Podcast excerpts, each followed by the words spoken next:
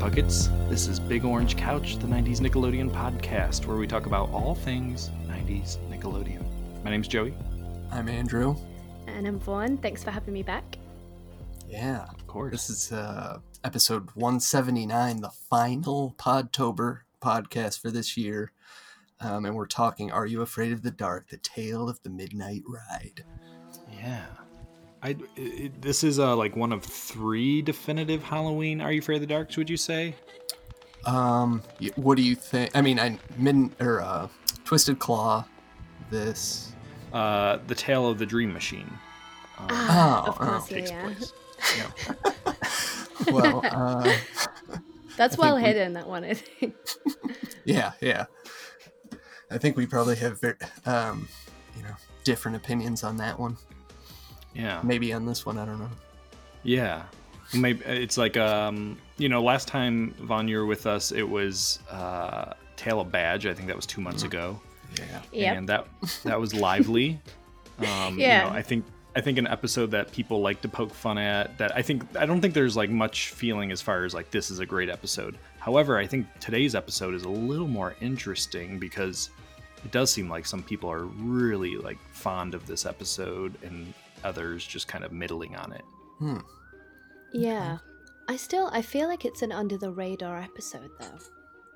You know, I I, I don't know, I think it's, Yeah. it's a, I won't say too much now, but I do feel like it's a little bit um more of a sophisticated uh Hmm. it's it's a little bit more grown up. Um I don't know.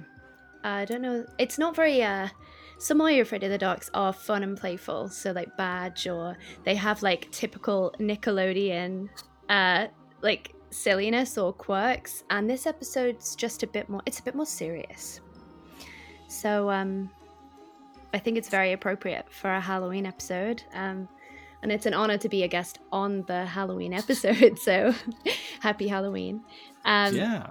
And it was fun to it was fun to pick this one apart so i'm really excited to dive in and talk about everything um, you know, I think I wonder if it's like a, a U.S. experience or an American experience because I don't know if you remember Andrew, but the lead up to the Tale of the Midnight Ride because it was the start of season three, the first episode Yeah. of season three. We're gonna have some new Midnight Society members, and I feel like they really built this one up as far as advertising. Like you Hmm. gotta see, like you gotta see this episode. I felt like there was a ton of um, kind of hype uh, in the advertising for this episode. Do you remember? Do you recall that at all? I don't at all. I Oh, okay. like my um, memories of this episode were basically like I, I felt like no one was watching it. Like I never heard anybody mention it. I caught it probably. I feel like I caught it the first time at a weird time, like in the middle of the day or something. It just, um, yeah, I don't know. It just uh, kind of like didn't show up that much for me, at least. Hmm, okay. I, I mean, I wonder if that could lead to a difference of opinions because I, the first time I saw it, I was like, really, this is, this is, Hmm. um, this is the thing that I had to see. this is it it's here i ah that's interesting because i maybe maybe it was the same here but it I feel like it aired weirdly january 1994 hmm so for a for a halloween episode it did not actually air on halloween. Um so at that age i'm probably watching this episode for the first time when i'm about six or seven. So i wouldn't have been i wouldn't have been a reliable witness uh in early january 1994 probably um but uh i feel like if that is the case it's it's weird to hype this episode for season three you know Yeah. not to be too much of a spoiler at the start of this. Um, I mean, I don't. Yeah, it's definitely to me not the best episode of season three. I'll I'll say that without giving too much away. But, um, yeah, it you know a lot of a lot of the episodes that start these seasons are sometimes like very. It feels like starting with a bang, and this one feels like more of like just a very calm. Um, I don't know. yeah. you, you know, no like crazy memorable monster or anything like that. Even though I guess you could call the headless horseman memorable, it feels a little um, calmer. yeah. I Uh, th- yeah. Y- y- Uh, the monster isn't like the the focal point weirdly. I don't know. Maybe Yeah. now i'm i'm going too much into it but th- there are memorable moments in this episode but i have to say that it's not it's not the horseman. It's Brad. Yeah. Don't even i've got a whole bit to say about brad. I, I have a bone to pick with brad.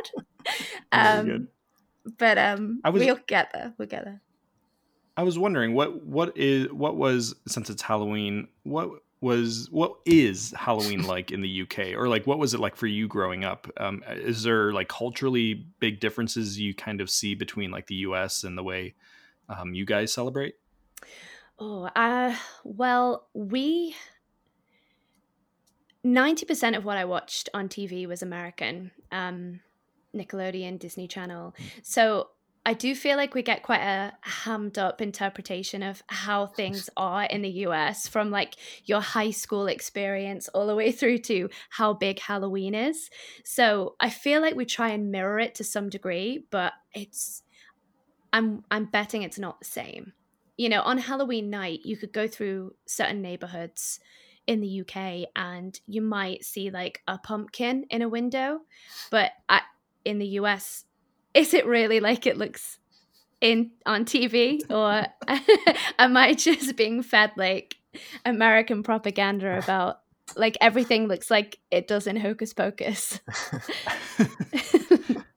Prob- I don't know what you would think, Andrew. I, I probably not to the degree of Hocus Pocus, but No. it's definitely like a thing. I mean, my street is uh, already got some pretty like hefty Halloween decorations out, Hmm. Um, skeletons and I- like you know department store ghouls. And, the Um, best kind of ghouls. Uh, I feel like it's mo- much more sporadic than what you see on TV. Like the houses that are really going for it are like spread few and far between, kind of. sure. You know, you don't see a whole neighborhood just uh, decorated like Halloween. You know, I have, you know, a Pinterest account only for that reason. I'm not a Pinterest person, but um when you have to sign up for the damn thing to look at people's spooky houses and stuff, I guess you just have to have to play the game with that. But no, I, that is one of the things I love the most about um Halloween is is kind of just embracing that I guess like well the spooky side of it but also to some degree it's quite commercialized but it i'd say that's probably one of the only kind of overly commercialized things i'm kind of on board with in a very just feels very nostalgic um Yeah. i've never eaten candy corn though i, I think it looks Hmm. like teeth Wow. So You this know? candy candy corn came up on an episode earlier this month um, with was it with uh, Vincenzo on the night shift, Andrew? oh yeah, because uh, and we were we were talking about this. I I love candy corn, um, but it you don't seems think like it maybe looks like a little canine Yeah. teeth? yeah, it's little. Ca- it's like it's orange brown canine teeth kind of looking. yeah, i've and never eaten deli- it Oh, they're delicious. I, i saw them oh sorry no no go ahead. no, I my only frame of reference um is the episode of Sabrina the Teenage Witch with the river of candy corn. You know, in the episode where she throws a Halloween party and, and the furniture comes to life and she has to keep them at bay. Uh, and um and then a river of candy corn just erupts and everyone thinks it's like tricks when in fact it is just magic going completely wrong in front of all of the mortals at the party um, but I remember thinking, what is candy corn? Um, and from there, and still not had it. And we have Oh. American sweet shops in the UK, vastly overpriced. Um, you pay about twelve pounds, so maybe fifteen dollars for a box of Lucky Charms, and I'm not even sure they're putting the same e numbers in those things anymore. But um, like I'm, I'm telling you, like French, uh, oh, tourist kids will will flock into London and and spend all of their hard earned euros on this stuff, and um, but no candy corn ever. Hmm. So one Wow. day, I man, in my head, I was just like assuming it was all over the world, um, since it's like a it's like sugar basically. It's not like um, something that people couldn't make in other places. what is the flavor? It's pure sugar. It's It's just like sweet. yeah. Well, like, like, corn, car- corn syrup, and uh, it it's very very sweet, kind of like syrupy. I don't. Know. Okay, boy, like like know. caramel, like a no, like caramel. not as good as that. Well, that's debatable. oh no, I've started something. Um, Um, I think it's like if you imagine eating like a crayon, but it was sweet. It's sort of like that taste. A crayon. Yeah. oh my god, you're not like selling it to. You know. Ma- Yeah, yeah. it is. It is waxy. Waxy. Is it like a jelly bean that. Mm, tastes like um like It's a a, little jelly bean that tastes like caramel?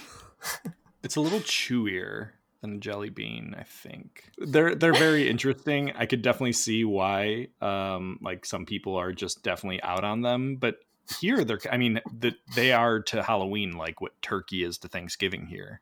I mean, they're they're kind of this staple candy. They're the staple food of Halloween, don't you think, Andrew?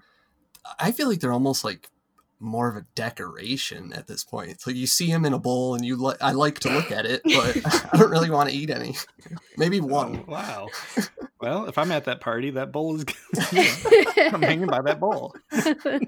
um, I feel like our staple in the UK, you know, when people will come trick or treating, and sad, the sad thing is, um, I feel like I was part of the last generation. So I was born in 89, so growing up in the 90s, and you did trick or treat. Um, but I was in kind of a suburban neighborhood, so maybe my experience is impacted by that. But I now live in inner city London, and no one will, no one, I know it. I'll buy the sweets anyway, um, but no one will come and take my sweets because I could, I could be some, you know, it, it's it's sad, but um, I think it's a mix of where I am and also just the like me like the 24 hour news cycle like allowing Right. parents to become far more paranoid about other human beings now. Um so it's haribo though and i think it's like a german or a Hmm. danish do you have them Uh, yeah, they're like uh, gummy bears, yeah like stuff Or- like that gummy stuff. I guess. yeah just like a bag of different gummy things. And that that is basically your go-to. Okay little bags of haribo for the kids. Hmm, that's it. Um so it's that's a fun conversation is what do people give away for you know trick-or-treaters um Yeah. i go for the candy corn though. I'm i'm game if you next halloween if you want to trade like give me your postal address i'll send you Ah. some weird uh uk or european sweets and you can uh send me a bag of much Yeah. coveted candy corns that i've been i've been craving for the past 20 20 23 years or whatever Oh man, I feel like I hope it's like exciting when you finally taste it. It's like great to you. Yeah I i'm feel not like it might be a letdown. I'm not that hard to please with stuff like that, so we'll see. Um, but I loved this episode setting for that. It feels this is what I want one day. Um, when I get to come to the states, I want to see like a neighborhood like this. Um, and this is something I always envied when I was a kid in the UK. Like I wish Hmm. people went. I wish people went all out like this, and and that it felt Yeah. Really um spooky and Halloweeny. you know and even even the houses that weren't um made up like sometimes houses would just leave the candy out but they're- they'd like turn all the lights off for some reason you know so it's uh you know as a little kid it's like a scary thrill Yeah. Halloween night always felt like scary, but not in the way that probably, you know, like not like movie like, ooh, this is so fun and scary. More like am I am I risking my life by going to this person's door? yeah Like, yeah I just- you know, I never I just want thought to get that. home. I never thought that as a kid. Like that's one of the best things I think about um when I think about Halloween's gone by when I was a kid. No fear. I'd literally just and my parents apparently also had no fear because me and my best friend, um, she's still my best friend now, we would go out with a bin liner, um, um, I don't know, what do you call it? Like a what you put your rubbish Oh, in. a garbage bag, I guess. a garbage bag, yeah. and we would just fill it up. Like we would go house to house. And um, you say about people turning out the lights. Didn't people get punished for that? Like, I feel like you always had a can of silly string and you would definitely. no, you don't. You don't punish those people because they usually put out a sign that says like "take one," but then you, of course, like you're taking like five or whatever. Yeah. So you're almost grateful for those people. yeah. we did have some people in our neighborhood. You, I don't know what you're going to think of this. That gave you like fruit. Mm, Yeah, like an apple. Yeah. yeah. No but at least an apple is kind of like seasonal i i don't know like um bananas and things Oh no. Just whatever they had laying around. yeah Yeah. literally like here's something from the fruit bowl it's like it's not your responsibility to provide me with nutrition lady you're not my parent um so it's so weird that they just would do that and i remember some people just gave money like please leave me Yeah. alone um I did not get sweets. Um, I do not want to be accused of um, poisoning you.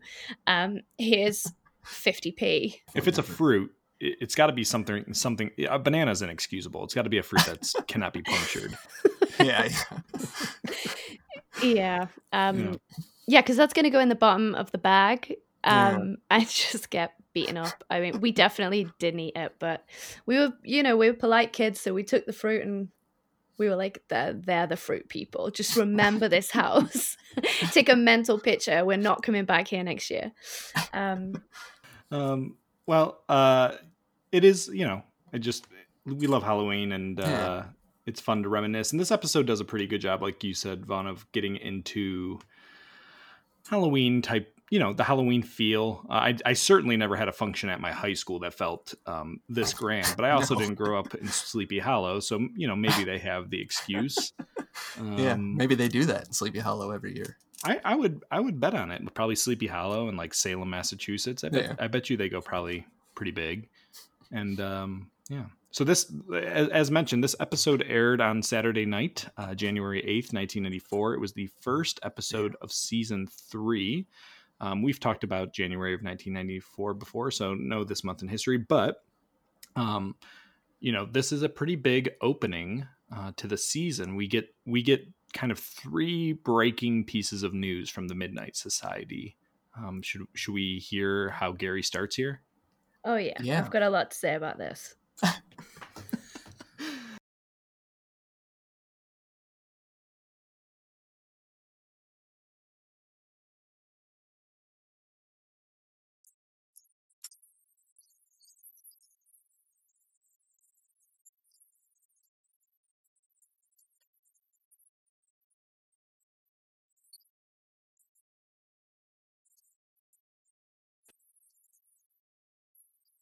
Yeah.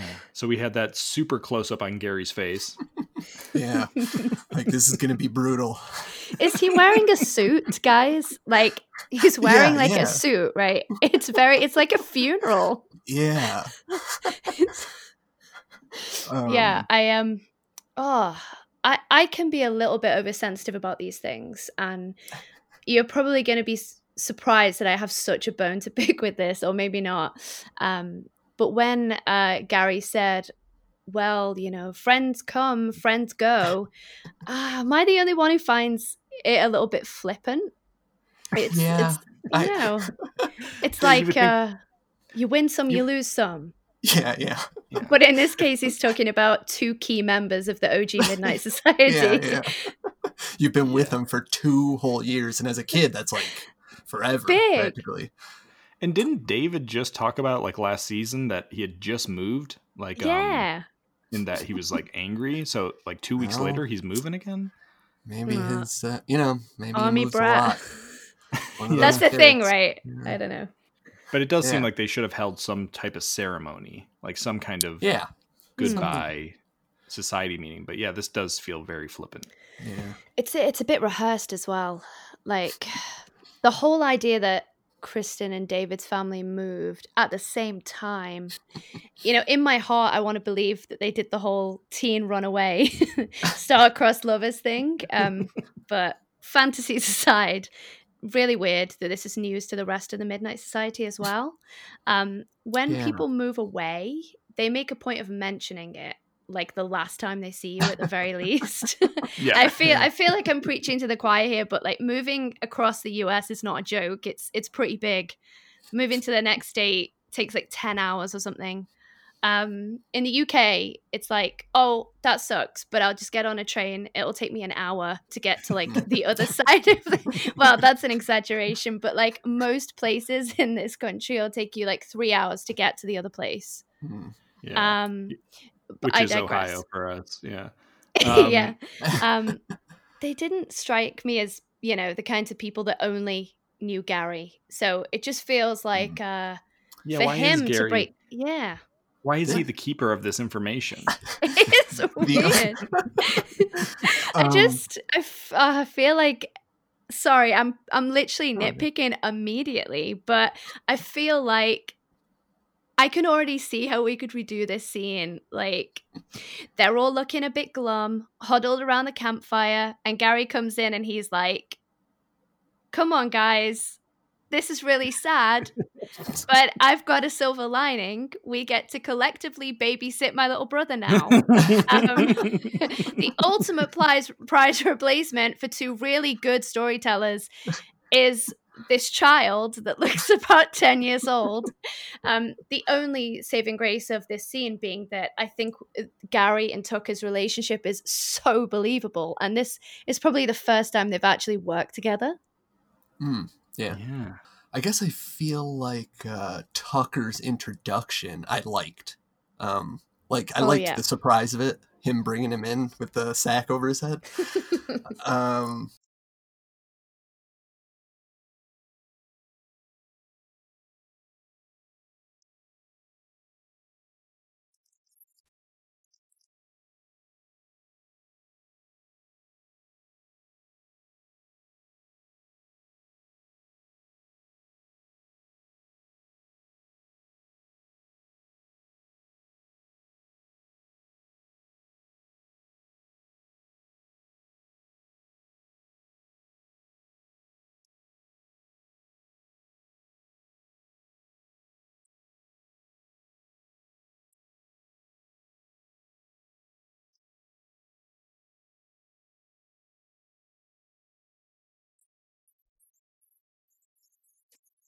and like that the Midnight Society was surprised. You know, like you're part of the Midnight Society being surprised.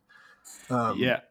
The huh. acting from the Midnight Society, you know, I have to say, I think this is one of Frank's better acted episodes. oh, definitely. Yeah. I felt like his reactions were just very, um, like, like very primal and like, you know, no way, man, Yeah. or like, you know, keep him out of my face. Like it just felt like this was Frank really shining. Um, but uh, to go back, uh, you know, one thing I want to mention is when he tells them that they're not coming back.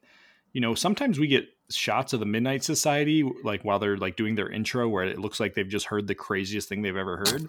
Like we Yeah. get, like we get stronger reactions from the Midnight Society when they're introducing hungry hounds than like, uh, you know, Yeah. from like them being like, "Hey, two of our best friends are never coming back." Yeah. It's like, oh, okay, cool. Well, my friend Sam wants to be in. Yeah. yeah, it, yeah. She's over it good. pretty quickly. Yeah. Um, yeah, I riddance. I totally agree with what you said about Frank. I feel like it makes him more relatable. Up to this point, Frank is abrasive, and and he's pretty abrasive here, but you can totally see where he's coming from because you're like, Yeah. fifteen year old. How old is he? Like, I I'd say Frank's like fifteen or whatever. He's just found out he has to hang out with a child in the woods. Yeah. Um, throughout the entire scene, he doesn't drop the act either. He looks entirely Yeah. reluctant to accept the new order of things. Um, Adif stopped as well. Um, but I do, I do really like the dynamic. Um, Tucker is a pretty believable uh, pain in the ass, and y- you can kind of see why Gary is Gary. Yeah. Um, yeah. he spends like 99% of his time at home being wound up by this kid. So that's why he's such a stern, kind of straight laced guy who wears a suit to a campfire. Yeah. It does Tucker will make him. you into a Gary, basically. I do like the like amount of like uh, story development with the Midnight Society in this intro.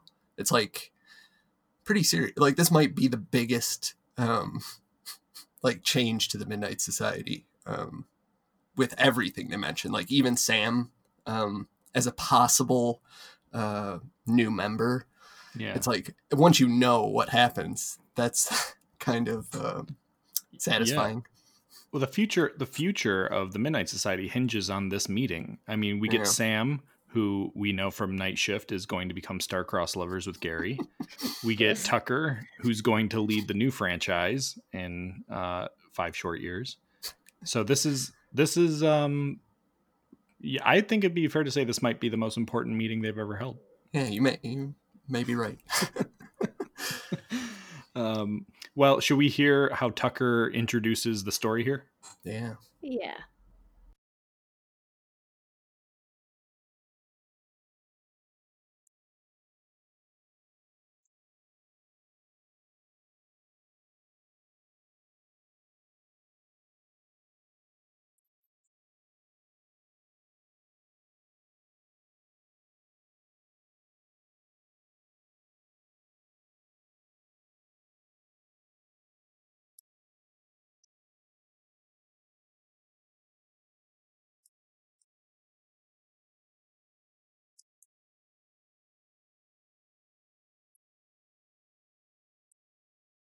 Um, very suspenseful. and I have written here, it's not as easy as it looks. I confess that as a fully grown woman, I failed to do this successfully when you last invited me onto the show. So good for baby Daniel DeSanto. um, I think it's it's pretty cryptic. It, it is suspenseful. Um, it's very animated. And you know, for for a kid who looks about ten years older, I think this is pretty captivating stuff. So, Yeah, Yeah. I agree. And for, even Frank comes around right at the end, a little. yeah, Like a- his Yeah. facial expression picks A little. up a little. Like, oh, his Piquing interest his is interest. piqued. yeah, Yeah. He's reluctantly interested. Well, uh, we we do like to do our own Midnight Society openings. Uh, are you guys ready to uh, try your own campfire uh, opening to Midnight Ride? sure am. Okay. It's tough being the new kid, especially when no one wants you around. Sometimes the only way to make friends is to prove yourself. But what if fitting in meant losing your head? Submitted for the approval. I love Yeah. Uh, Andrew. I've I've used a similar line, and I'm gonna have Oh, to nice. use this. I feel like it's it's the gifted line for this story, but that was great. I think I might have it too. So we, we might have a trifecta. oh wow. Um. Oh, mine's a bit long. I think. Um. Oh. But but it's actually not just a dead giveaway of the sequence of events from the episode. So I feel like I'm evolving. So, um. Okay. We all know that one tale so well that we can't even remember the first time we ever heard it. Stories we feel like we've always known, woven from the imaginations of our ancestors. Whispered in our ears in school playgrounds, cautionary tales for unruly boys and girls. Passed down and poured out in front of campfires. These age old legends woven into the social fabric of our cities and our small towns supposed superstitions that dictate the traditions of our everyday lives. After all, what's the harm in believing? That's exactly what my story is all about. In my tale, you better believe. In my tale, the legends of this sleepy town will be roused from its slumber on All Hallows Eve to bring mere myth cantering into reality. so open your mind, buckle up, and enjoy the ride. Just make sure you don't lose your head. Submit for the approval. the big orange couch. I call this story. yeah. Wow. Yeah, that was like a pro uh, take. Like I feel like that's even more sophisticated than the uh, than the like good ones. Of Yeah. the, on the Took- actual show. it. I Like- told Joey said that. I was like, Tucker, you blow me away. I have to. Uh... One up Tucker. I tried. I tried. Yeah. Yeah, no, I liked it. I loved it. Thank you very Alright. much. All right, here we go. Um, I'll just jump right in. Grandpa Gene, Gary, my dad, magicians, these are all examples of legends. Legends who bring about good in the world. But there are some legends that should be left alone. The Midnight Society looks at each other in total awe. Legends that are better left as stories. Because if you dare to get too close, you might just lose your head. Submitted for the approval of the Big Orange Sketch. I love that we all ended. Every single one of us ended it with that. Um, wow. Uh, yeah. Yeah. For a second, I was like, "Oh, this is so great! Losing your head." I'm like, "Oh, yeah." Andrew, it I've- is great. That's why we all did it. I've, I've done it. I've Come really on. broken it open. it says Um, Headless Horseman episode. You have you have to. yeah, yeah, Uh, all right, Andrew. Well, do you want to get us into the story? yeah. Let's do it. Um, so Tucker's tale begins with a pan across an old battlefield as he recounts the legend of Ichabod Crane and his run-in with the ghost of the headless horseman.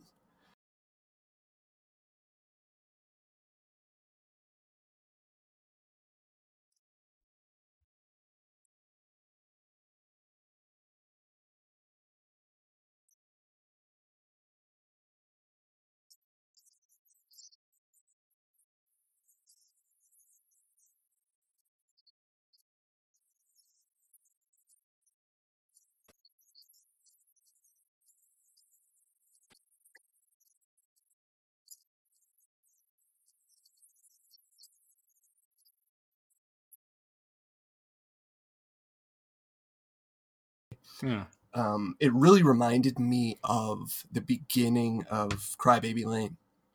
Like really similar setup. yeah. Yeah. Yeah. Uh, which is if you didn't listen to that episode, and I think that was episode two of Podtober. It was a made for Nickelodeon movie. Um, yeah, you get the legend right up front. This way Yeah. they can just play off of it, and and even still with like the kind of um like the foggy imagery. Yeah. Um, yeah.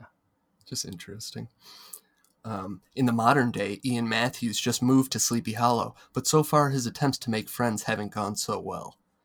One day, as he's coming out of school, he sees a girl carrying Halloween decorations, and when they get knocked out of her hands by her idiot boyfriend, he runs to help her pick them up. I, appre- I appreciate that you called him idiot boyfriend. I feel like usually I'm the one that uses that terminology.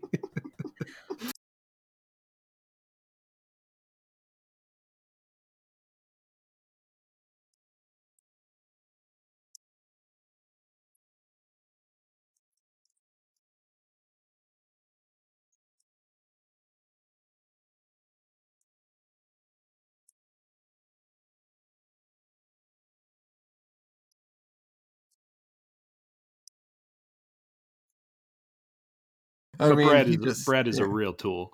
yeah. Oh no. Yeah, we're unanimous on this.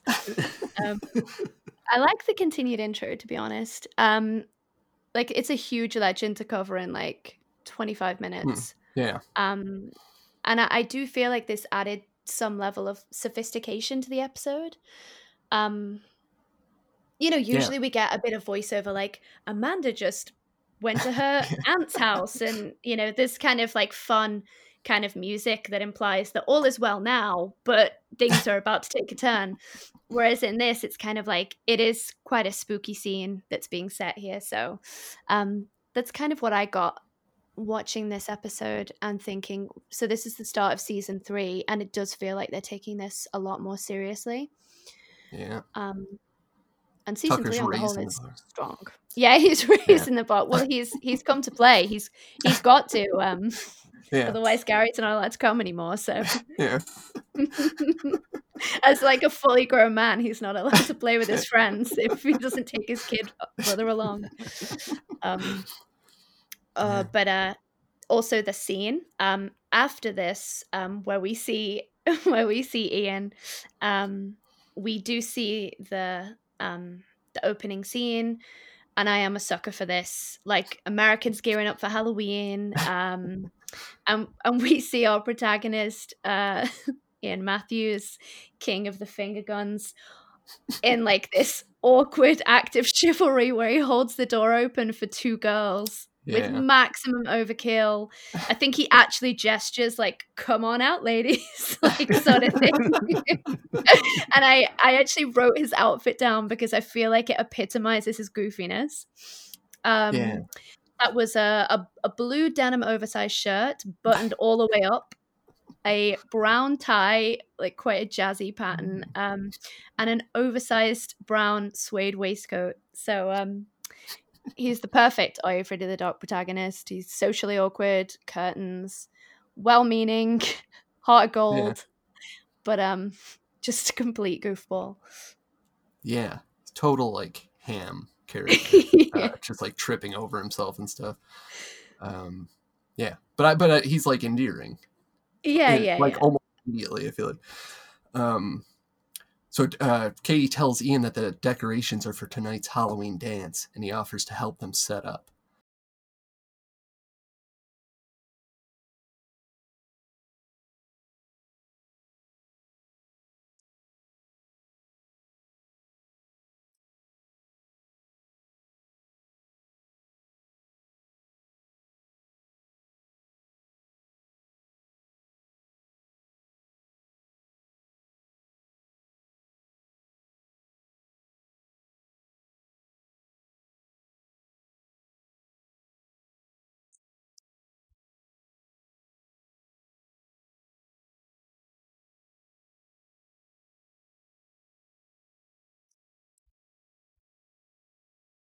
Yeah, takes total advantage of like the fraught relationship between her Mm, and this Brad guy, and it's like, yeah, get get this cleaned up, like pronto. Like it's Yeah. so awkward.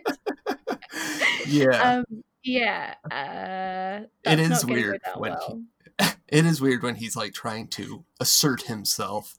out of um, nowhere after like two minutes of knowing this girl and Yeah. standing up against this guy who i'm sorry i am gonna i am gonna go there how old is this guy um you're good at the research side i couldn't retrieve anything for him on google but i know you have that whole like in the us i feel like you're more committed like no child left behind and all that seriously though brad looks about 34 years old at the time of filming like Did you look at? yeah. Did you look him up, Andrew? Um, I did look him up. I didn't find his age. Um, you feel like he looks a bit old um, he Oh, yeah. definitely looks old. Though I do feel like there was like the occasional kid in school that you know looked somehow ten years older than the rest of the kids. like it, you know they have facial hair or whatever really early. Um, yeah, I feel like this guy though legit looks like twenty-two or three. Yeah. And also, um, I feel like maybe it was you, Joey, um, when you guys were talking about Last Dance, you were like, who do you root for here? Well, that is literally my thought process in this conversation. I'm like, Ian, I was with you, but you've just you've just dug your own grave because you've just annoyed this giant guy who looks in his 30s. And if I was Katie, I'd just be thinking, oh, great, he's a douchebag as well, but in his own special way. And Yeah. so, yeah, great. I've got Mm. two two weird guys vying for my affection now, as opposed to just the one meathead yeah, jock guy. Yeah, I do think Ian, like you know, he's kind of charming enough off the bat, but I do think he lacks some humility. Like, um, he he is like you said, he's kind of abrasive in his own way, as far as like just his um unrelenting like wanting to poke the bear. You know what I mean? He Oh, he yeah. wants he wants Brad to be upset, and Brad should be upset. Brad's you know not a good person, but I just feel like you know there's nice guys out there who just don't have to resort to either of these things. And I hope she can. I hope she can find him. yeah. And then when they go inside and they're setting up, um, he's like, "Are you going to the dance?" And he's like, "Whoa, you asking?" And it's like, "Why? Why? Why? Just say maybe or something." Or yeah, Just yeah. he is poking the bear at that point. Yeah. Um, and at that point, he removes a table and he's just dangling in midair. And I am thinking, I think we're about eight minutes in here, and you're just like, where is this going? we're we're setting up the dance. yeah, how, how are we going to be wrapped up in like 15 minutes or whatever? oh. Um, did you what? Uh, well, um, they end up at the dance like pretty quickly after Yep. this. Um, what uh, did you think about the Ichabod Crane costumes? Like both of them dressing as Ichabod Crane. I mean, I think what are the odds? I guess, Hmm. but I guess we don't live in Sleepy Hollow again, so I don't know. Maybe Oh. in Sleepy Hollow, a lot of people dress as Ichabod. Yeah, I, di- yeah, I didn't think of that. Hmm. I feel like I thought they were all going for like a pirate theme. Like Brad's the Hmm. pirate and they're both like first mate or you know, like captain. I Uh-huh. genuinely I thought it was cool though the way that they kind of um yeah, referenced uh yeah, referenced the characters that they're gonna meet and um kind of like the antagonists and the protagonists and um also the dance scene is just it's so pure like i i i love i love i hate it's awkward as hell to watch back but you're just like the direction here has been hey kids just dance like like you would at a dance just have fun but it's it's yeah it it never quite looks like an actual dance um I did like some of the costumes. I saw a Fred, a, a Fred Flintstone. Um, oh yeah. I like to think it was a nod to the recently released Flintstones movie. Mm. Mm. oh yeah, that would have that probably lines up. Yeah. Yeah, I think 1993. Um, I- I Yeah. both I both like the dance and I like the dance just because it feels so like quintessentially 90s and like there's always a scene in anything Halloween where there's just a party with people in costumes dancing. So it fills that kind of void, but also it's like a full minute and a half of the episode. And Yeah. we're still nowhere we're not, we're not anywhere closer to knowing what's what we're supposed to be watching. So it just felt I felt upon rewatching very frustrated during the first 14 minutes of like, okay, Hmm. come on, like let's Yeah. let's get to the woods. You're like checking your watch. I- I enjoyed Um, the montage of Ian charming everyone but Brad, while Brad hovers around looking furious. Ian's just there, like telling jokes, and everyone's like, Yeah. "Oh, Ian, you're so funny. Welcome to Sleepy Hollow." Yeah. yeah. Um, well, when he goes to rescue Katie from Brad, uh, Brad drags Ian outside for a fight.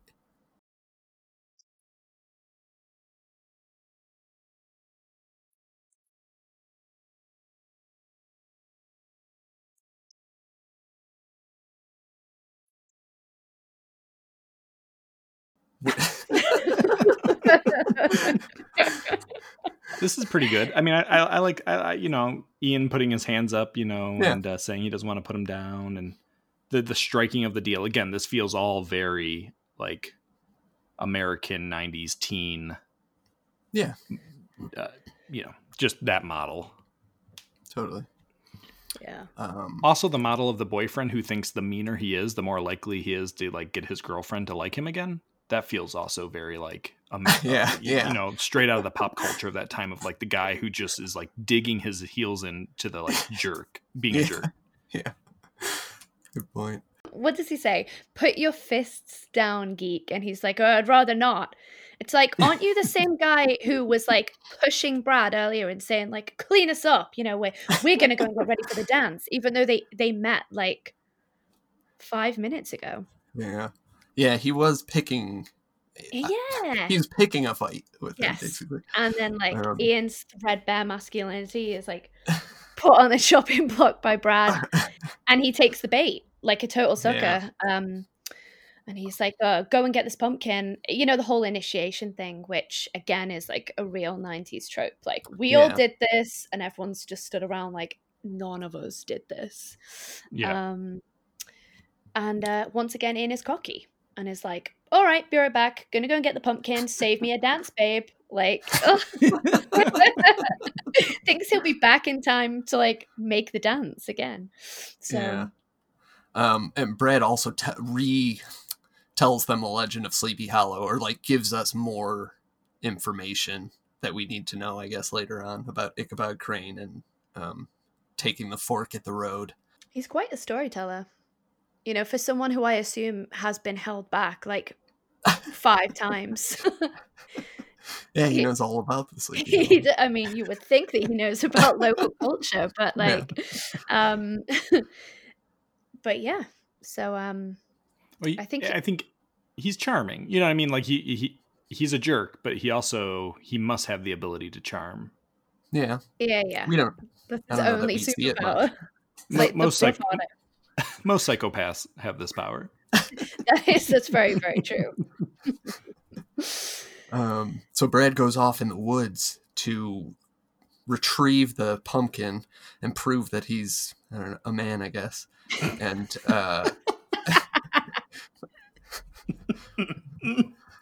um, when he but when he comes to the fork in the road, he decides not to make Ichabod's same mistake. So he takes a left turn instead of a right toward the Bridge of Souls. He can hear a horse neighing as he stumbles deeper into the woods till he finally comes to the bridge and finds the glowing jack o' lantern waiting for him. But when he picks it up, he's confronted by none other than the headless horseman. Yes.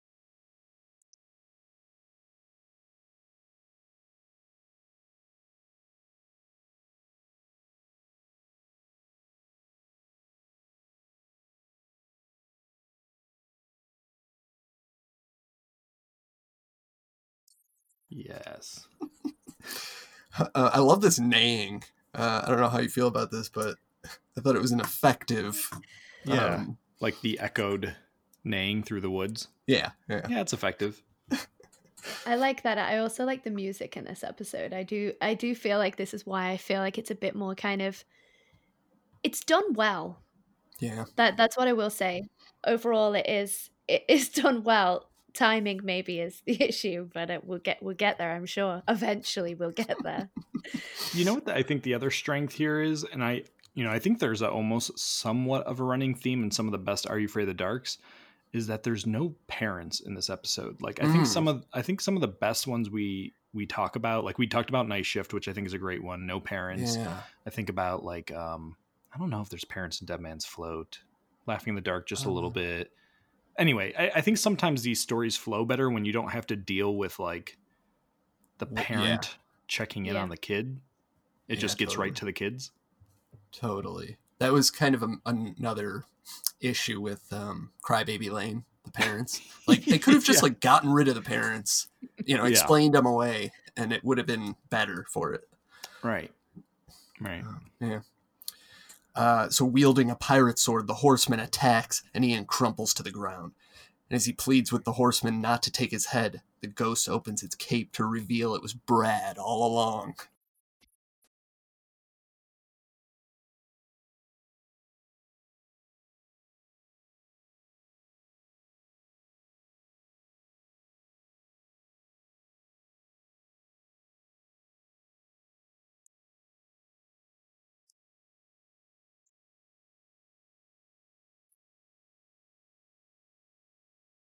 Freaking Brad.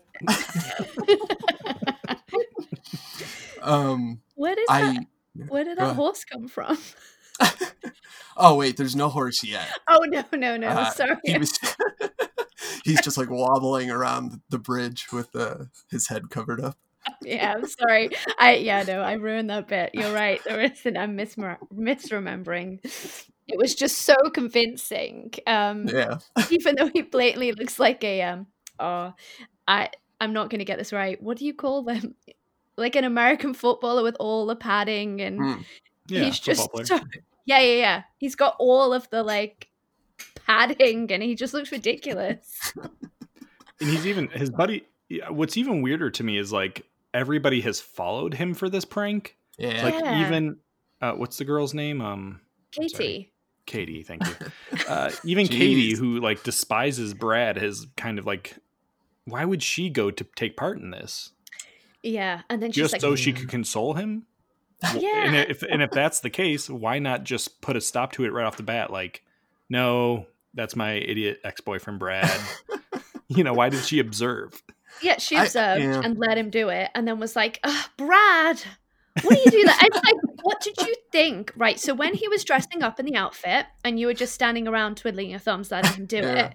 And then when you watched Ian like think feel like he was about to have his head taken off by this sword, which to be honest, that probably was a hazard in and of itself.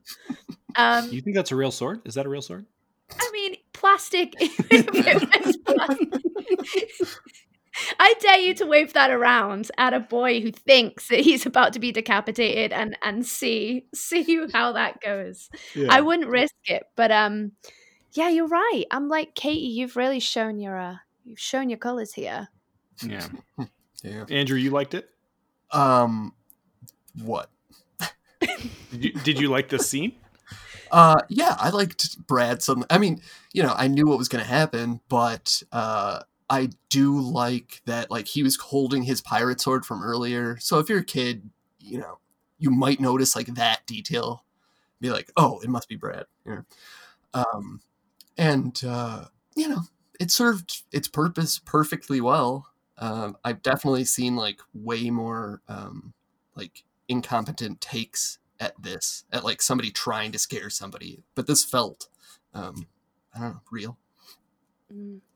Because at this point, you're thinking it's got to be him because we're halfway through the episode. So you're like, if this isn't the horseman, I don't know who else it could possibly We be. have six Yeah. minutes. This has to be him. That, that is a good point, though. Like you're so far into the story that you even maybe get tricked, you know, a little. yeah.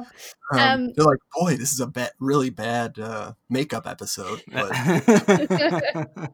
um Katie's then like, "Oh no, I'm staying with Ian. Like after all that horrible Yeah. stuff, Brad, get out of here." But this this part has like two of my favorite lines. I I wonder if you know what I'm gonna say. The Ah. charmer that he is, very romantic. take take thy muddy arm. Yeah. like that? uh, Take yeah. take thee my muddy arm. Oh, Who doesn't want to hear that? And um, at the risk of needing dental work, I'd uh, love to see you again. yeah. which is about as romantic romantic as it gets. Um, yeah, I like it. I mean, yeah. you know, That brought the uh, it brought the Nickelodeon charm, I think, yeah. that part. And and I do I do think that um this character, so whoever plays Ian, brings like these uh fun, goofy asides throughout the whole thing, even when like even when it's going down with the horseman, like he Yeah. he will kind of be like, Whoa, that was close, or I don't remember what he says, but um and and when he finds the little glow stick in the pumpkin and he's like, Nice touch. yeah. so Yeah. I do I do think um it's not an episode of Are You Afraid of the Dark that I feel you went to bed scared after, but you did enjoy the kind of fun of it. Um because ultimately, like if you're not in Sleepy Hollow, this is a local guy, you know, a local ghost. You don't really need to worry about Yeah. bumping into him and like especially where I am, like across the Atlantic. He's he's not getting to me. So um but I did Yeah. like that scene. Um, I I just liked Brad um, yelling at Ian like, "This is gonna go down in history," or like your humiliation's gonna go down in history. Um, just felt like a little overselling, but it worked for this episode. I do. Yeah. I, the, you know, it's not my favorite episode, but there is like a there is a real thick layer of charm on this episode. Like it's kind of yeah. it's it's impossible to hate. I think this episode. Yeah. Um, Yeah. But I think it's. I uh, we'll we'll I guess we'll wait to get to it. But I I, I think there is some very likable stuff about it, including what's coming up here. My my favorite moment. yeah. Um, well, I was just gonna mention before that. Um, there's a brief moment where the camera pans to the headless horseman, like, Oh, but yeah. nobody but the audience sees it. Yeah, 14 Um, minutes and 30 seconds into the episode. I With didn't even count. see it. Perfect, I didn't perfect see it. I said, I said, okay, how how far are we in here before we saw this? And yeah, it there is seven minutes left in the episode, and to be fair, they pack it in in these last seven minutes. Yeah, Um, sure. so I guess I shouldn't be too hard because uh, Dead Man's Float is actually quite quite the same as far as like just a huge amount of story up front and then the last like six minutes being all action. Yeah. Um, but dead the dead the the headless horseman doesn't quite hold the same scariness to me. Like, yes, it's kind of a Mm, haunting yeah, well- image, but uh, he's also like a little aggressive. uh, you're comparing the headless horseman scariness to the uh, pool monster. Well, I was comparing the time frames of the episodes and then saying that like the last five minutes of Dead Man's Float I think works Yeah. better because the monster is scarier. Oh, I see. Okay. Yeah, and it's like they know that that's they know that's real, right? Because they speak to so Dead Man's Float. They talk to the guy who still works at the school, who was like the the, Hmm. the kid uh, who was you know getting with this girl when his little brother died because of the pool monster. He's like, listen, this pool monster exists. He killed my brother. I still work here. And and there's been a few like jumpy parts in that where you're like, oh, I just got grabbed by the pool monster. Right, right. Whereas with this, you're like, this is an ancient legend. It's probably not real. The only people that could be the horsemen are like pretending to be the horsemen, and it's like, yeah. So at this point in the episode, you're like, is the horseman gonna show up, or is this a lesson in like the only thing we have to fear is fear itself? is that what I'm supposed to learn here? That like these legends are scary because of our imaginations. 18 minutes in, here he is. Um, I mean, I would argue the scariest thing about this episode is not the horseman. Um, can can Hmm. we can we? So we do. We get a little tease of the horseman. Um, you know, which now horse. that you now that you mention it, that must have been because if we didn't get that, it would be like yeah. we'd never get After to the horse.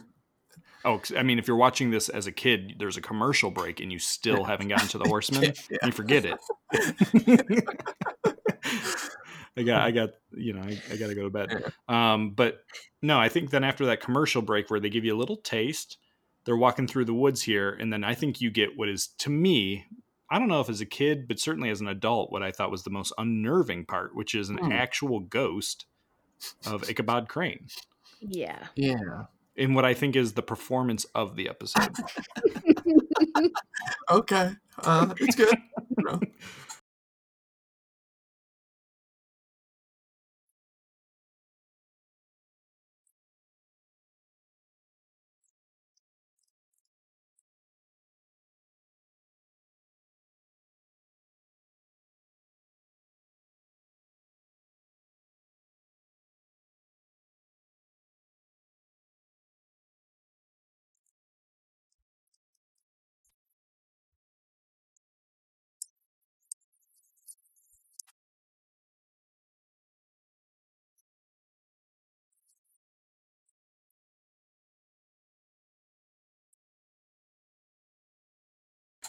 I dare to call it great.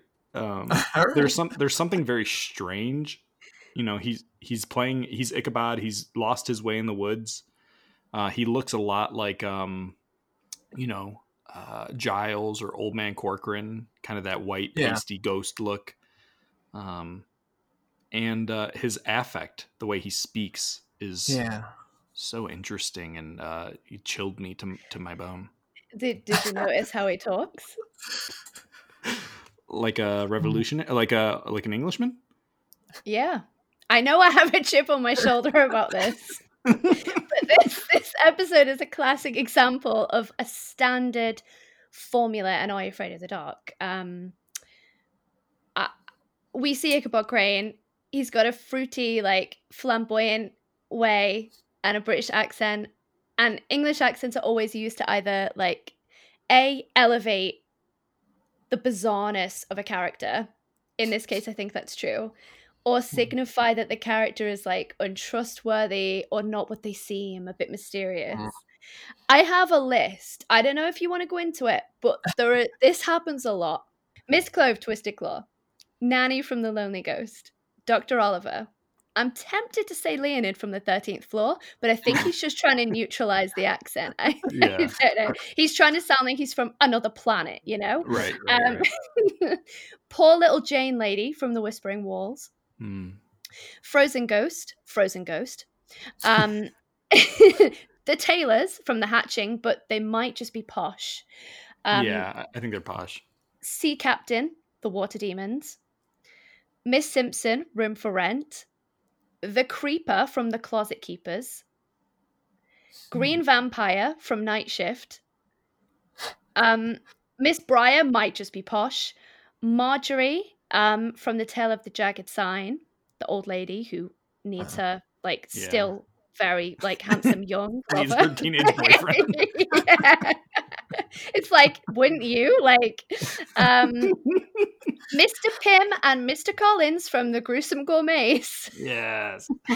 and Hermione, um, Macbeth's lover from Walking Shadow. I, I guess that's a Hmm. cheat because Nanny, Hermione, and uh, she's also the uh, the grandma in Silversight, isn't she? This lady who um she Hmm. crops up a fair bit uh, as an Yeah. You Afraid of the Dark actress, but I'm honestly like when Ichabod Crane shows up and he's British, I'm like, what what is this? And and why is it always that to make them seem freaking weird they always have to have like a very bizarre english accent. And i get it because it is a straight if you're like you know american kids watching the show you're like oh this it makes someone a bit more otherworldly and a bit more old school i guess. Yeah.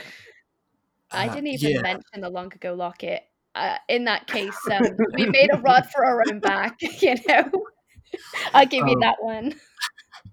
I think it, also in my head, like not even thinking about it, but just like subconsciously gives it some gives the characters like some credibility to me for some reason. Just like Yeah, they must be like a little bit smarter than everybody else.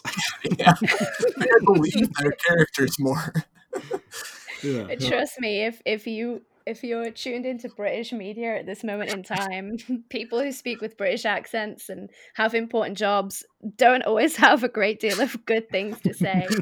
um, but that's political, and we'll leave that out of this. But um, but when he showed up, I was just like, "That's it!" Like, I'm, I'm, I'm gonna flog my theory here about how, and that's Yeah. quite a lot of characters that show up. But um, in Are You Afraid Yeah. of the Dark and speak uh, with these kind of English accents.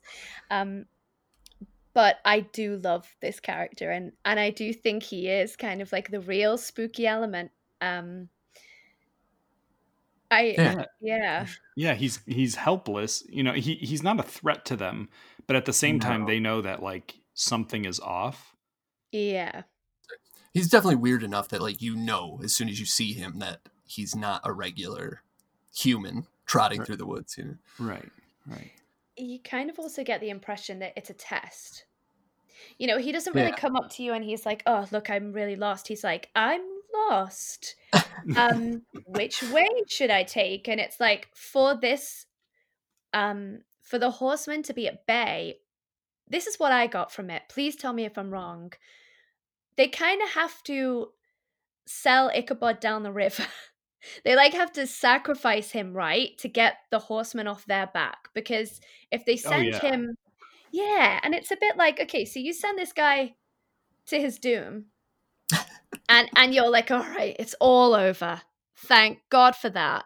It's all tied up in a neat little bow. Happy Halloween. Ichabod died as he rightfully should have, and we're we're safe to go and eat our candy corn. Um, well, this is this is like they uh, just to backtrack a second. They uh, tell him to go the other way at the fork in the road so that he saves himself 1st Mhm. and that kind of like um, brings Yeah. about this like screw up in the way history worked. I guess. Right. He has to go. He should have gone left originally, which then screws up the story for them. But the only way to resolve it is then to make sure he goes right. Um, Yeah. And you're right, especially at the end, they're very content to be like, "Yeah, why don't you, why don't you go ahead and head right?" Have a nice night. Happy Halloween. I surely would have gone right. Ah, he's the best. I know. um, I think he's like a really. I think he's quite a legit actor. But you guys probably did this Mhm. research too. Um, but um, yes. So Um, they they make him go the right way, which is in the story the wrong way, to try and Yeah. save him. Right. And this is when we get this is when the horseman actually shows up because they've screwed with history, they've screwed with the legend. right. Yeah. Um they they immediately run back to Katie's house like thinking this is all over.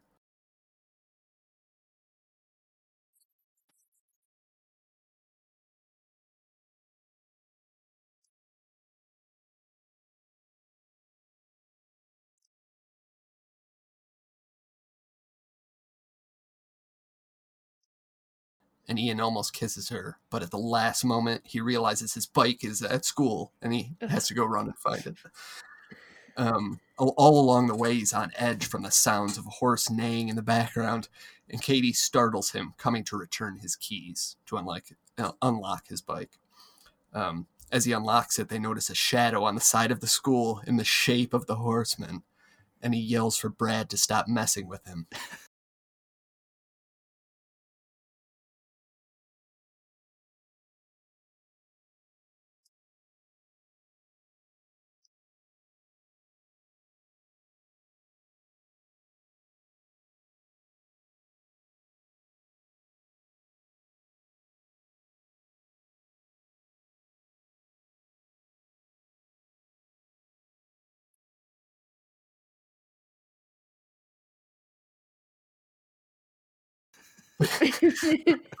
yeah, and and I feel like he's he's like she doesn't like you anymore. Get over it.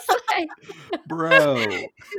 yeah, just cool it. Like she's mine now. I've I've valiantly won her heart in the space of an evening. Um, um, yeah, I I do think like I'd rather have seen less of this. The whole like Brad like leave Katie alone thing is so. It's like I'd rather have seen more of the drama, um, of the actual legend unleashed and kind of like wreaking havoc on them in the woods than you Yeah. know them kind of Katie not speaking for herself and Ian kind of breaking up with Brad for her and but it's not Brad, it's the actual horseman who doesn't know what they're Yeah. talking about. Um Uh, this is the moment where the shadow gallops off the building, morphing into the real headless horseman. Oh my In- god. Perhaps the best, uh, to me, moment in the whole episode. Well, this was this was Nickelodeon promo heaven. The uh, Yeah. Oh, shadow yeah. on the wall coming out. It was like on every "Are You Afraid of the Dark" commercial for the rest of the '90s.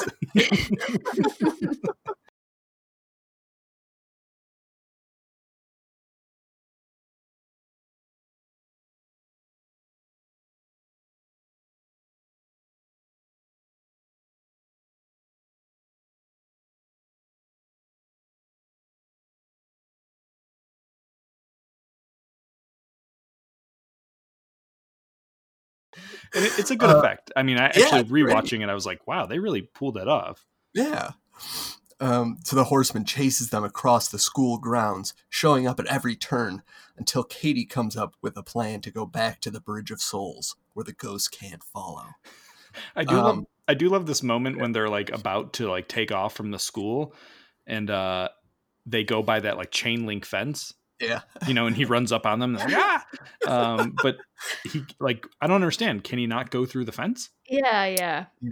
I, I, I Mhm. found it interesting like a powerful ancient legend is um hindered it's hindered by like a modern like yeah if it'd His- have been cool if he'd have like jumped the fence you know he is on a horse or if he'd have just gone straight through it Yeah, his two Achilles heels are like a bridge and chain link fences.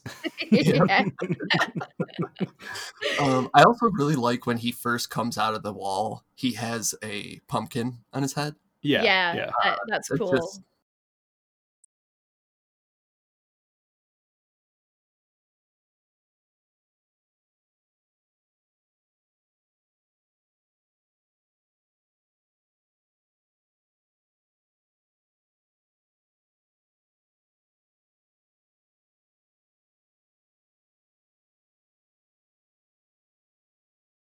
just great imagery. Yeah. And him and, and uh I love when they're running away and um Ian, you know, Brad is there ready to scare again. Yeah. And you know, Yeah, yes, that's Brad's actually faced with the terror of the real one. Yeah, and he's saying suddenly, "Don't take my head." yeah, yeah, yeah. When they reach the woods, Katie runs off to distract the horsemen while Ian escapes over the bridge.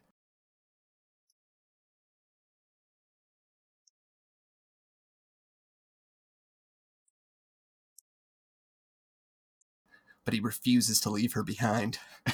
As they as they like as loudly as possible discuss their plan while hiding Yeah. behind like roots in the ground. We'll distract him. Yeah, like they're hiding while speaking as if like they're on like an air like like next to an airplane. I'll run and you distract him. and he's right there. Yeah, he's just like and the thing as if we haven't had a bad enough take on like the modern woman and like feminism she is so bad at what she she's like no i'm gonna distract him and then she falls on her face 20 seconds in and screams for help she's like oh no ian actually i screwed up yeah yeah Yeah, she like literally turns and then face plants. yeah. And Ian, I don't think he. I think he's like, look, like you're gonna have to struggle there because I've I've got a job to do, which I respect. Yeah, I love that Uh. he tries to reverse the uh, story on him. He throws the pumpkin. Yes. That's a pretty comedic moment. Yes, that was great.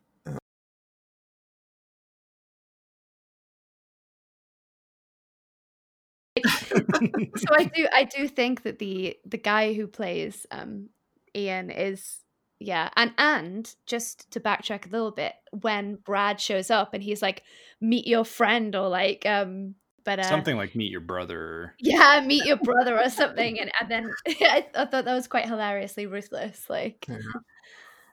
Two birds, one stone. Like, Yeah. um, so, in a slow motion chase, Ian races across the bridge, and the horseman follows, bursting into a giant ball of flame. In another great effect in this episode, Yeah, but why? Why does he explode? because he's not allowed to pass the bridge. But he explodes? Well, that was just to make it cooler. it just seems like, you know, he should vanish or something. He's a ghost. They probably messed with that, and they're like, "Oh, that's really anticlimactic," and you know, we need like something big to finish this episode off. Not like, well, the ghost is gone. Oh well. All right. Fair enough. Uh, Katie finds Ian hanging off the side of the bridge.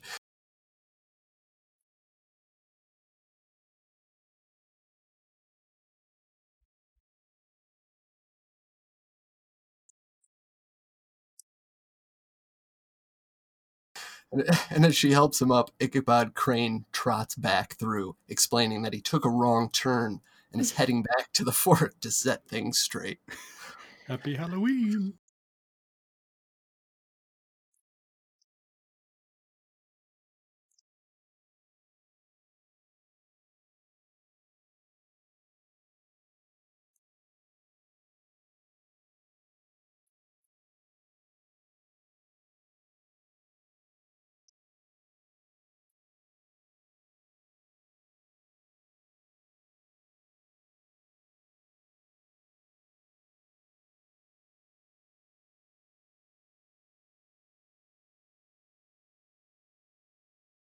Yeah, I think he's like. This is why I feel like it, it's very. uh It's like a test. He's like, I think it best I go that way, and they're like, Yeah, it is.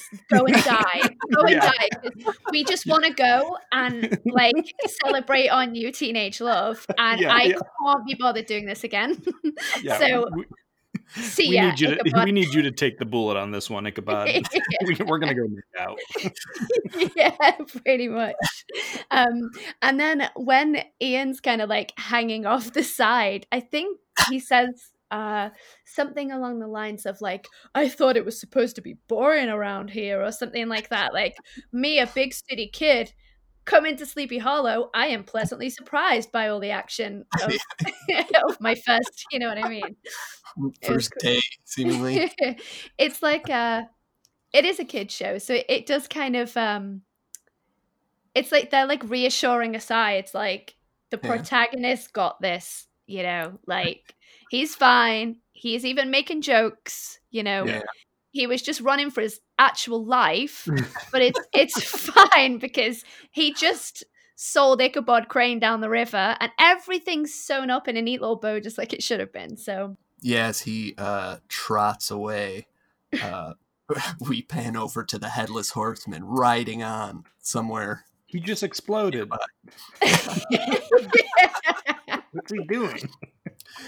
Uh, yeah, I mean, like this kind of plays into that the idea of it being a test or something. Yeah. It's like this happens kill- all the time to people. I guess yeah, you can't kill a legend, I suppose. Yeah. You can you can only Leg- just like maybe legends never die. Yeah, they never know. die. That's right. if this had Um, happened to me, I'd probably want to follow Ichabod and this because I'm, you know, just maybe more of an anxious person. Um, I'd want to see him go. I'd want to know that it was all done and dusted. You know, I'd be like, okay, I can't go to sleep tonight until I know that like what's done is actually done. I know He that makes it sound really morbid. But I'd be like- decided at the last second to take But I'd off. be like- Like, forget it. I'd be like, Ichabod, I'll walk you there. How about that? We'll, we'll go together. Perfect. let me let me Uh, on your back. I'll um I'll uh I'll walk alongside your horse as you ride to your mm. death. I just need to know that this isn't going to happen to me ever again. Well, after the story, Betty Ann, Kiki, and Frank give Tucker their blessing to join the Midnight Society. But as Gary is left to put out the fire, he hopes he doesn't regret his decision.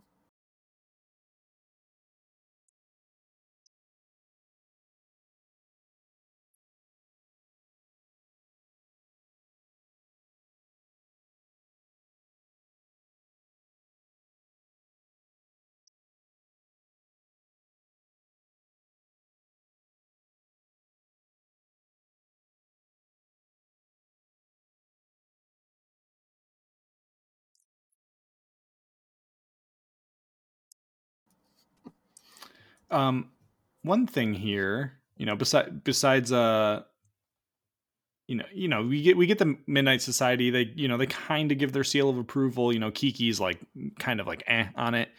Betty Ann is blown away, and um, Frank is, you know, just keep him out of my effing face. and uh, which which feels right. But um, also, you know, we've talked about whether the Midnight Society actually meets at midnight. This is a question that's Mm. long bothered me. Um, by long, I mean like in the last few months. Um, so you know, I would think that if he's having to bring Tucker, I think this would be evidence Mhm. towards this not them not meeting at midnight. Yeah. Uh, you know what? Also, I think it's in Midnight Madness. Like they're going To a movie. mid- yeah, Yeah. like a midnight movie. Um, yeah, I think it's midnight, so that would mean like they got there earlier. I think they're starting at nine thirty, SNICK time, Eastern. Mm. Yeah, it could be. Yeah. But Yeah. then I, I kind of get the impression that to let your kid, and I know the 90s were a different time, just go into the woods by themselves to Mm. meet their friends and start a fire. Um, it looks like nighttime. Um, I kind of get the impression that maybe, as so many Are You Afraid of the Dark parents are, their parents are just too negligent to notice that they sneak out at like midnight or whatever. well, we we now know Gary's parents are very strict or something. Yeah, they're, they're in on it, but that's because Grandpa Gene, you know, they're the children of Grandpa Gene, right? so maybe Yeah. they were like the Are You Afraid of the Dark uh, storytellers that didn't. Um, they're the Midnight Society members that kind of like, you know, we're not going to do this, but we'll pass it on to our kid. Yeah, yeah. Um, you know what? One thing we didn't mention about the opening Midnight Society scene is how uh, Gary takes the storyteller seat and Tucker is relegated to like the little spot next to him. The sidecar, yeah. I liked that. Seems Good fair. You know, he's not in yet, and Yeah, he's not a legit No. member yet. Um, well, do you want to talk about some of the stuff that went into this episode? Let's do it. Hi, this is bios, trivia, ratings, and stray observations. Um, you know, I again like just kind of went down these people because they uh, are relevant in some way. Um, Ian Matthews was played by Tahi Swanson, um, whose first credit was in Pete and Pete, uh, Valentine's Day Massacre as Inkstain. Ah. Um, yeah, and more recently he appeared on Boardwalk Empire. Oh, cool. Uh, but yeah, good, uh, illustrious start to his career. Um, I also took a look at Katie, played by Rachel Wilson. Uh, she was in Austin Powers, The Spy Who Shagged Me, Charmed, Saw the Final Chapter, and most recently Schitt's Creek. Uh, which I don't know if you guys have watched that. Yeah, I, I have. Who is she? Uh, oh man, I didn't even note it. I, I haven't really watched the show, so I it went over my head. Um, She's the high school girl with the jerk boyfriend. it's Just the same show. role over and over. if you haven't seen Schitt's Creek, I really highly recommend it. It's it's wonderful to watch. well, I'll give it another shot. And I'll find Uh, out who she is because that's just just for my own satisfaction. Like, yes, it's that character. I can't think, so I'm stumped. But Well, I also took a look at the Headless Horseman. He's played by Fran- Francois Gautier. Great performance. this was his first acting credit, um, Wow. which I thought was interesting. Uh, and he's also a stuntman. Um, he appeared on Mystery Files of Shelby Woo, the Legend of Sleepy Hollow TV series, coincidentally. Cool. Um, X Men, Days of Future Past, Bad Santa 2, John Wick 2. Um, I also took a look at Ichabod Crane, played by Arthur Holden. Uh, he's been in two other Are You Afraid of the Darks, uh, including Dead Man's Float and The Wisdom Glass. Hmm. oh, Um, He's the teacher in Dead Man's Float, I think. yeah, Yeah. in um, Wisdom and Class. I'm he's like sorry. the jester in Wisdom Glass. yes, yes, Oh, yeah. He's, he's always so good. Yeah. He is so good. He really commits to the Yeah. silliness. Yes. Um, Love that. coincidentally, he also appeared in Shelby Woo and X Men Days of Future Past and Bad Santa 2. Wow. And finally, I took a look at Brad, played by Patrick Gardner. Um, the only other thing he's been in is a series called Madison. Hmm. That was it. He didn't seem like a bad actor, actually. He was No, very I- convincing yeah, as like a, a jerk. Yeah. I can't. I can't get over the inevitable age gap. Um, yeah. Um, no. At least thirty years old during filming. if we can't find this out via the internet, if you speak to DJ MacHale again, I wonder if you could just say, DJ, did you happen to see the passport of the guy? Um, because he directed on this episode, I think. So He did, yeah. like, I, I know you've got a lot to keep track of, but did you? How old was that guy? He just rattles it off. Oh, yeah, he had it's just like- turned 24. Yeah. but maybe if he was super old, he'd be like, "Yeah, he was, but I thought we got away with it." Like, yeah. Um, well, you're right. DJ MacHale uh, directed this episode. Uh, however, it, this episode was written by Darren, I believe, Darren Codania. Um, only writing credits uh, are really on Are You Afraid of the Dark? Um, so he also, besides this episode, wrote The Tale of the Dream Machine, uh, and he wrote The Tale of the Crimson Clown. Hmm. So those are his three Are You Afraid of the Darks. Otherwise, he's worked as an assistant director throughout his career. Um, he was an assistant director also on a couple um, Are You Afraid of the Dark's Nightly Neighbors and one we just talked about, Lonely Ghost. Um, and he's been an assistant director on just a bunch of stuff on TV and not not a lot of stuff I'm familiar with. Big Wolf on Campus, Blood and Treasure. Uh, so he seems to be mainly an assistant director, but he uh, did write a couple Are You Afraid of the Darks. Cool. Uh, any trivia? Uh, yeah, a few things. Um, uh, I, I, you guys may have looked it up a little bit, but uh, in real life, David Moreau, David, as a part, uh, David to the Midnight Society, uh, was fired from the show over a salary dispute, which is why he left. really? Yeah. Maybe that's why it felt like a really frosty PR um, Yeah, stunt yeah, from Gary. Like they were like, "Listen, Gary, put on your best suit because you're gonna go and tell them that they've moved." yeah, like yeah, just just as kind of bitter as they can. Like, all right, you wanted more money? He's out of here. Friends come and friends go, and forget about David. We're never seeing him again. And the I guess the the rest of the kids are like, I guess we're not getting a raise. Okay. yeah, good to know. Um, and uh, Rachel Blanchard, who played Kristen in the Midnight Society, was personally personally herself called uh, DJ MacHale to quit the show. Yeah. Oh. I feel like she went on the Clueless TV show. Maybe that was a little bit later, but I feel like she was she's like the most successful one. Um, unless you count the voice work of Jodie. Is it Jodie Resner? And because she's on like Arthur, right? Oh yeah, a couple of them are on Arthur actually. Oh, really? Do voices on Arthur. Yeah. Uh, the three main characters have the same initials as their Legend of Sleepy Hollow counterparts: Ian for Ichabod, Oh, that's cool. uh, Katie for Katrina Van Tassel, and Brad for Brom Bones.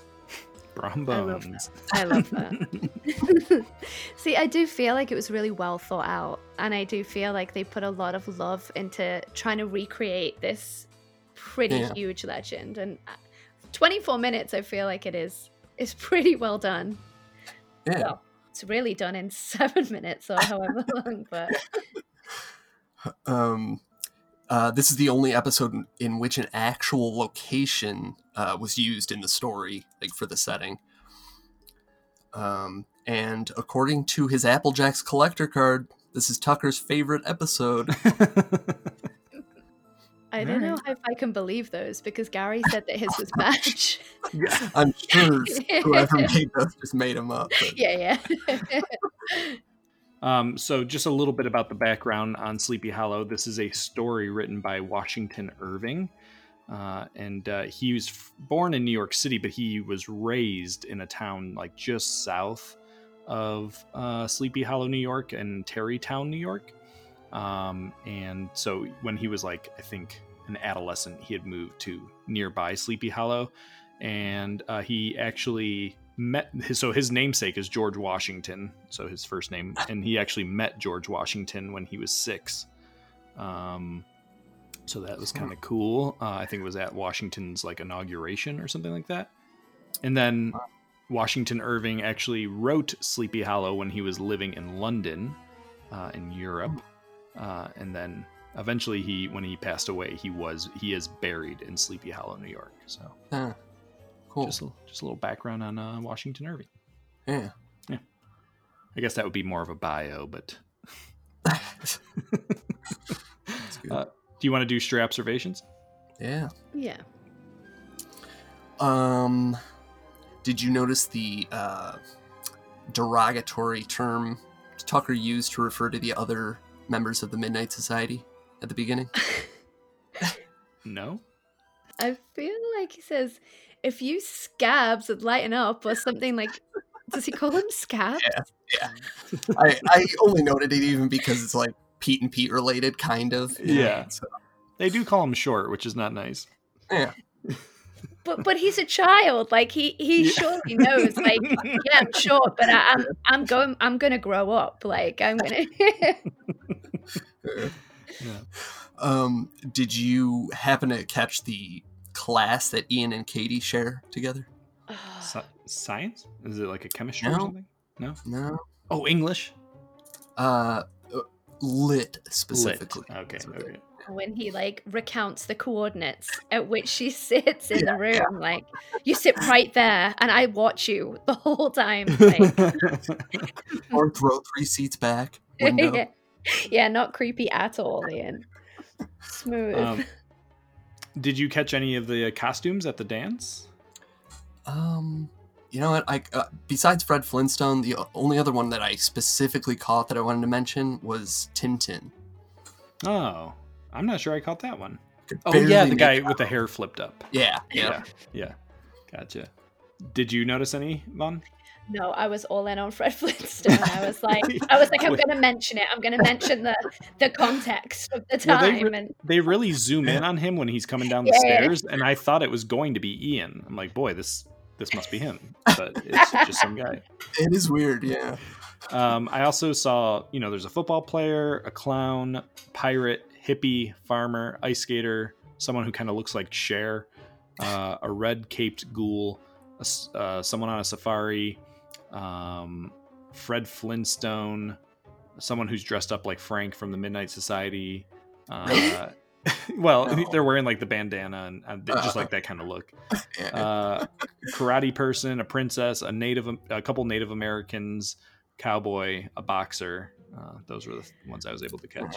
All I can think now is imagine this episode, but Ian is dressed like Fred Flintstone throughout the entire thing.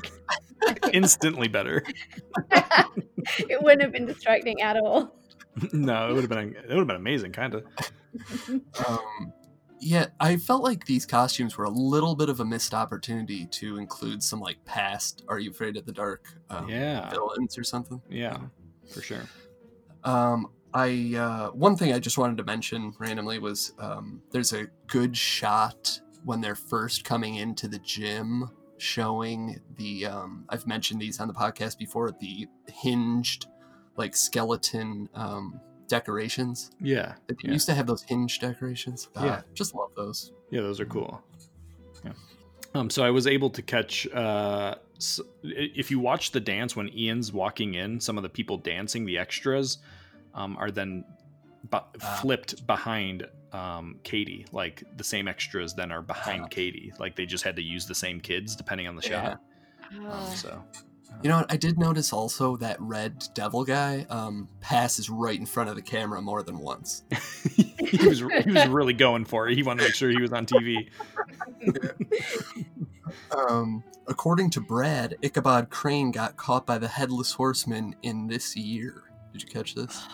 Seventeen hundred whatever. Yep, you got it. Do you know the actual year? The uh, no. I don't. No. That'd be seventeen ninety. Yeah. Okay. So he, Well, he he was- kind of was right. Yeah, yeah. It's part right.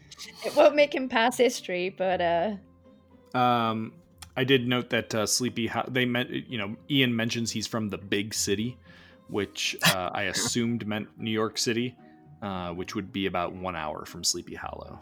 Mm. So a reasonable move. Yeah. And actually, that's the um, you know that'd be the same course as Washington Irving. He was born in New York City and then moved to uh, Oh. Sleepy Hollow. Interesting. Um, the last thing I wanted to mention was just a line from Brad. Um, I just noticed this at one point. It sound I swear he says so it's Halloween and such and such. Um, but I like I rewound it like three times and it really sounds like Halloween. Wonder if he did Hmm. that on purpose. No wonder he never worked again. Yeah. yeah. Deliver your lines, Brad. um, well, this episode has an 8 out of 10 on IMDb. That's the lowest rated episode of season 3. Um, really? Yeah. And it has an 8.2 out of 10 on TV.com. I do think season 3 is uh it's it's a pretty formidable season. So uh you know, I, I think I kind of get it. But uh, out of five Krebs stars, what did you guys give the Tale of the Midnight Ride? Um, I'm almost afraid to let you guys know my rating because I think it might be way off from yours, but uh, I, I gave it a four and a half out of five. Good lord. Um, you know, like I guess I tend to lean heavily on the like how the story plays out and um, what's going on, but I like I went into this episode as a kid not really caring that much, thinking like uh, like it's Sleepy Hollow. Like I don't really care about these rehashed like old legends or whatever. Um, but I just thought it did it really well. Like it was a way to kind of do the same legend, but like you know totally differently. Um, and I thought it was just like an effective way of doing it. Uh, I thought everybody in this episode was pretty good acting um, as far as Are You Afraid of the Dark goes. Um, and even if like you know some of their character, uh, some of the stuff between Ian and uh, Katie was not like great, but um, that's part of why I knocked it um, half a point. Um, and the um, Midnight Society stuff, like, man, there's so many weak ones in the series that this is like a really strong Midnight Society. I felt like, um, I just, uh, I, man, the effects are good. Uh, somehow I was just like enjoying myself throughout this whole episode. And I could see like what you might not like about it, but like, man, I, even if the um, horseman doesn't appear until halfway through the episode, like I didn't even notice that. Um, I just thought it was like the story itself played out um, to me really well paced like the story it's actual story itself um so i i don't know i just feel like this is a really strong episode i'm i'm really surprised that i gave it this high of a rating i didn't think i was going to but uh it's just a total enjoyable one for me I'm, Well, I I- mean, I'm ex- I'm excited. You're excited. Yeah, I, I was just gonna say I love that you love it. So I'm really glad that me and Joey had basically the same reaction. Um, no, I I understand. I understand your affection for it. I feel like I can't help but when I rate these to kind of, it's all on a scale for me. Like, okay, well, if those are the episodes I give a five, I couldn't give this episode a four point five. Um, because I'd feel like I was doing a disservice to the fives or the four Yeah, I point know five, you know. Yeah. Um, but I, upon rewatch, really enjoyed this episode. Um, it's not one that I, I watch Are You Afraid of Dark quite regularly. I'll pull out an episode depending on how I'm feeling, just for nostalgia's sake, and it's not one that I'll pull out very often at all. Um, but I do feel like it was really well acted. I feel like the pacing was kind of crazy. You know, we we've acknowledged that 18 minutes in we see the horsemen. If I were to give like a constructive criticism as to how they could have redone it, maybe instead of the whole like macho energy thing, they could have cut all that out.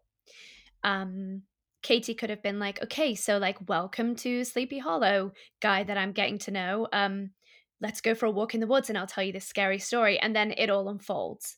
They could have just done that. Um, because I think that something I found just really kind of like a bore was all the kind of like, but she's my girlfriend. No, she's mine. Like I feel like it kind of overshadowed the whole the legend. And and nothing that ridiculous should overshadow like such a, a huge legend. Um but it was well done. I do think for 1994 the effects were pretty exciting. Um, didn't mind the flaming horse. Um, I just hope that it was you know cruelty free. Um, and yeah, I I I have a real affection for the episode because it's set at Halloween and it's an experience that I craved so much as a kid to live that kind of American um, Halloween experience. And overall i kind of get like hocus pocus vibes from this episode. Um you've got the geeky boy from the city um the cute small town girl um who he takes a liking to um douchebags uh i know you have two in hocus pocus but uh um and the whole legend which grips this small town on halloween night um and only the kids can handle it um no adult interference no one's going to believe you um and it kind of makes sense to me that a movie like Hocus Pocus would have shaped an episode like this. Like Hocus Pocus came out in oddly in the summer of 1993, you know, not Halloween. Um, but yeah, for that reason, I have so much affection um, for episodes like this. And to say that only like three are based around Halloween or on Halloween is kind of crazy, given that You Afraid of the Dark was, um, you know, all about the scares. Yeah, that's true. I am giving it a 3.5, Hmm. Which I gave Badge. Um, because wow you know, but for completely different reasons. Badge I'll watch because it's so fun. It's it's so bizarre and it's so charming for that reason. Um, I feel like with this one, I'd watch it because I enjoy, yeah, some of those more kind of um, interesting characters. Um, and well done for 24 minutes of a very like of something that like Johnny Depp did a movie. Uh, you, you've we've all seen that, Yeah. right? I feel like Yeah. that Yeah. movie Yeah. dragged on. It was like, was that a Tim Burton? That was Tim Yeah. Burton. Yeah, Yeah. Um, Christina Ricci saved that, but um, we she won't. saves everything. I was just She talking about her does save yesterday. I mean, everyone everyone should talk about her every day. Um, yeah, that's the only thing that would have made this episode better, I guess. As well Christina timing. Ricci. Oh yeah. um yeah i so i talked about like my i do really like remember my initial viewing and just feeling kind of let down by it and i don't know what i was expecting you know what what any little kid expects but i thought maybe something more epic and um i think probably i uh, i didn't quite appreciate the tone of it when i was a little kid and then it's weird because over this last weekend i watched it a couple times just to like really let it sink in and the first time i watched it it was just like a straight up like i don't know about this like this is this is pretty slow um and then the second time i think i like softened a little and then over the last few days in between our conversation and watching i've kind of softened a little bit more like i had problems with it it's really slow i do think the characters are a bit not the acting but the characters are kind of clunky um but it does Yeah. have this kind of sweet halloween feel to it and uh, it- you know if there's anything that i'm a sucker for it's just something that's kind of corny mixed with halloween. Um so i didn't like it. Cer- i certainly didn't like it as much as a 4.5 but i was at a 2.5 and i think i'm gonna go 3 um even just having the conversation i think it's a okay are you afraid of the dark? I think it's you know for season three i think there's like two other episodes that i think are around the same level. I think it could be the worst episode of season three but it's you know i i probably would go with either guardian's curse or carved stone but um, Wait a minute.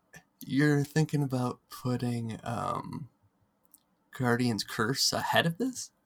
yeah i'm thinking about it because it's got budnick Okay. Okay. Yeah, you're right about Budnick, but I don't know. It's been a Uh, while since I saw it though, so I mean, Guardian's Curse feels actually more like a scary story playing out, where Midnight Ride feels Yeah. like you're just kind of you're watching like a fairy tale almost, which is fine. Like it's it's good and it has its it has its feel, but um, it's not. I don't know. It it doesn't feel like essential. Are you afraid of the dark to me? yeah. Um, so I don't hate it, but I don't I don't love it. that's how I used to feel about it. Like going into this, that's, that's like almost exactly what I how I thought I would come out of it. Um, man, I don't know what happened. It just this one just hit some kind of nerve for me, I guess. I mean, you've got so many iconic episodes in this season.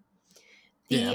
opener should be some indicator, I guess. At this point in an established um, series, you'd be like, okay, this is the opener for our third season, and we know we've got great episodes. So, which one's going to open the season? And I do find it a bit weird that they chose this one because if I'd have been watching this at the time and I had a frame of reference for the first and second season, I'd be a bit like, oh, well, it's a lot more serious and they're going to start recreating things um, because it's not actually an original story. Um, and I'd be a bit um, off put by that, I guess. I think if I were to, I, I would definitely put it on the same level as like Guardian's Curse, which is probably one of my least favorites from season three, but that's because it is such a strong season. Yeah. Um, I know you guys love Phone Police. yeah. It Uh, is I'm- not. It is not for me. It's just not for me. I hate it. No, I don't hate it. I, I literally Yeah. hate no episode of Are You Afraid of the Dark, at least from the original run. Um, but for me, I'm just like Billy Baxter. I would leave you in jail. Um, um, you know, thinking about it, they y- I think if you're going to introduce Tucker, the perfect story to start with this season is Crimson Clown, a story with an Hmm. annoying little brother. Yep. yeah. Um, and it's actually kind of scary. So I, I feel like maybe they missed they missed it. Yeah, I mean, I I feel like this choice was probably like a um, felt like a safe choice because people were already familiar with the um, story, kind of. Mhm. Um, man, I I think really what a big part of my vote or my uh, rating comes down to is the like my expectations just for a leg like you know one of these stories that's retelling a legend just i feel like very rarely um, does anything for me Sure. and this one was like fun the whole time to me so i guess that just like that it, it does deserve it some up. credit for um I think there is some like originality here. They're retelling a story, but they're doing it in a way that doesn't feel annoying, Yeah. um, yeah. which it could have. Yeah. Um, yeah. Oh, well, do you guys want to name the episode? yeah. All right.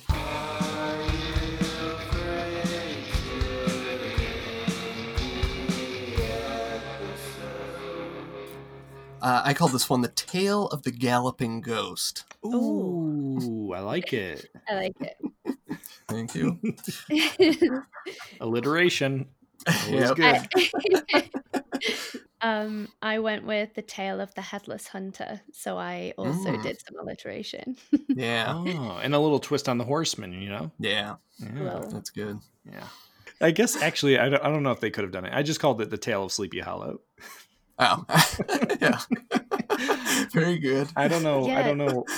I, I just want it like, I think that's the charm of it is that you're going to Sleepy Hollow.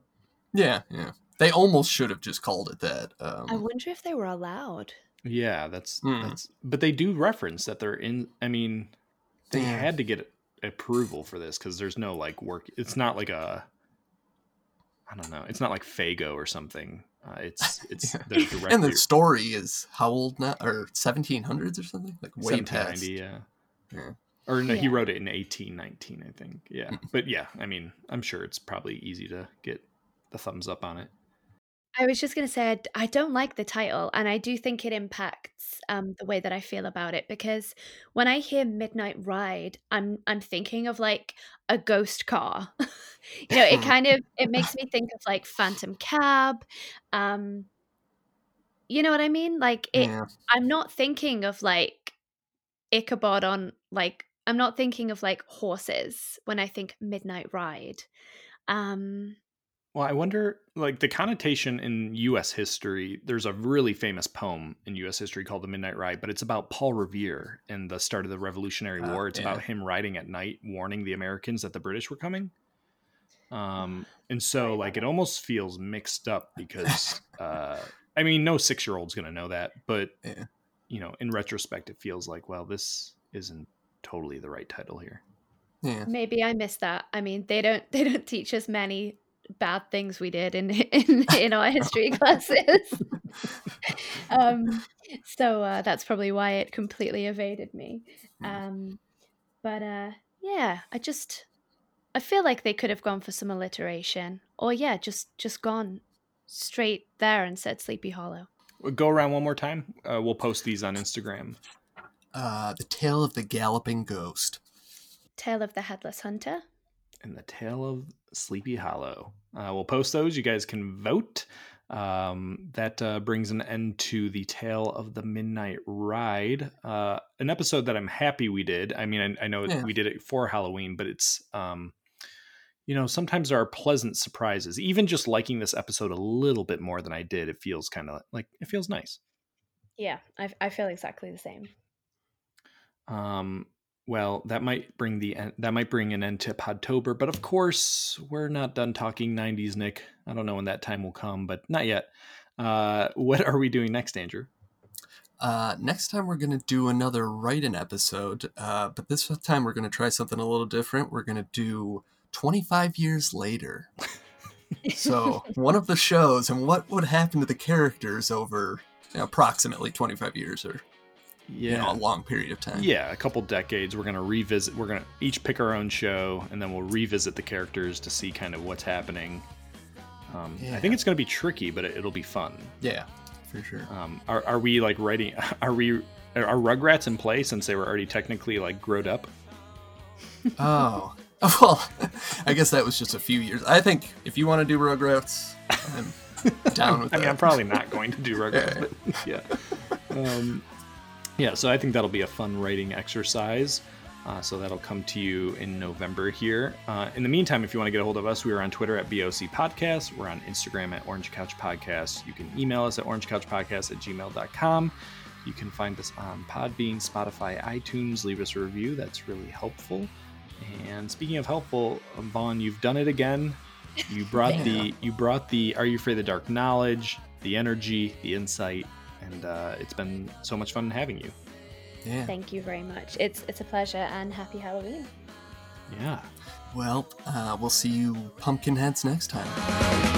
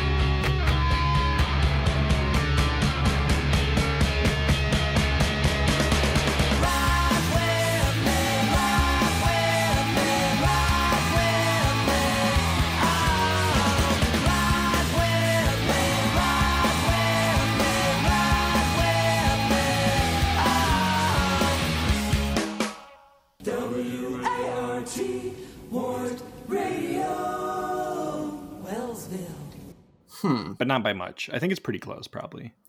Yeah, jelly The beans outs- are a little stickier. I think. Yeah. Stick in my teeth more. And the outside texture of a candy corn. Is this good podcasting? so sorry. I appreciate the education, though. I really appreciate the Yeah. education. yeah.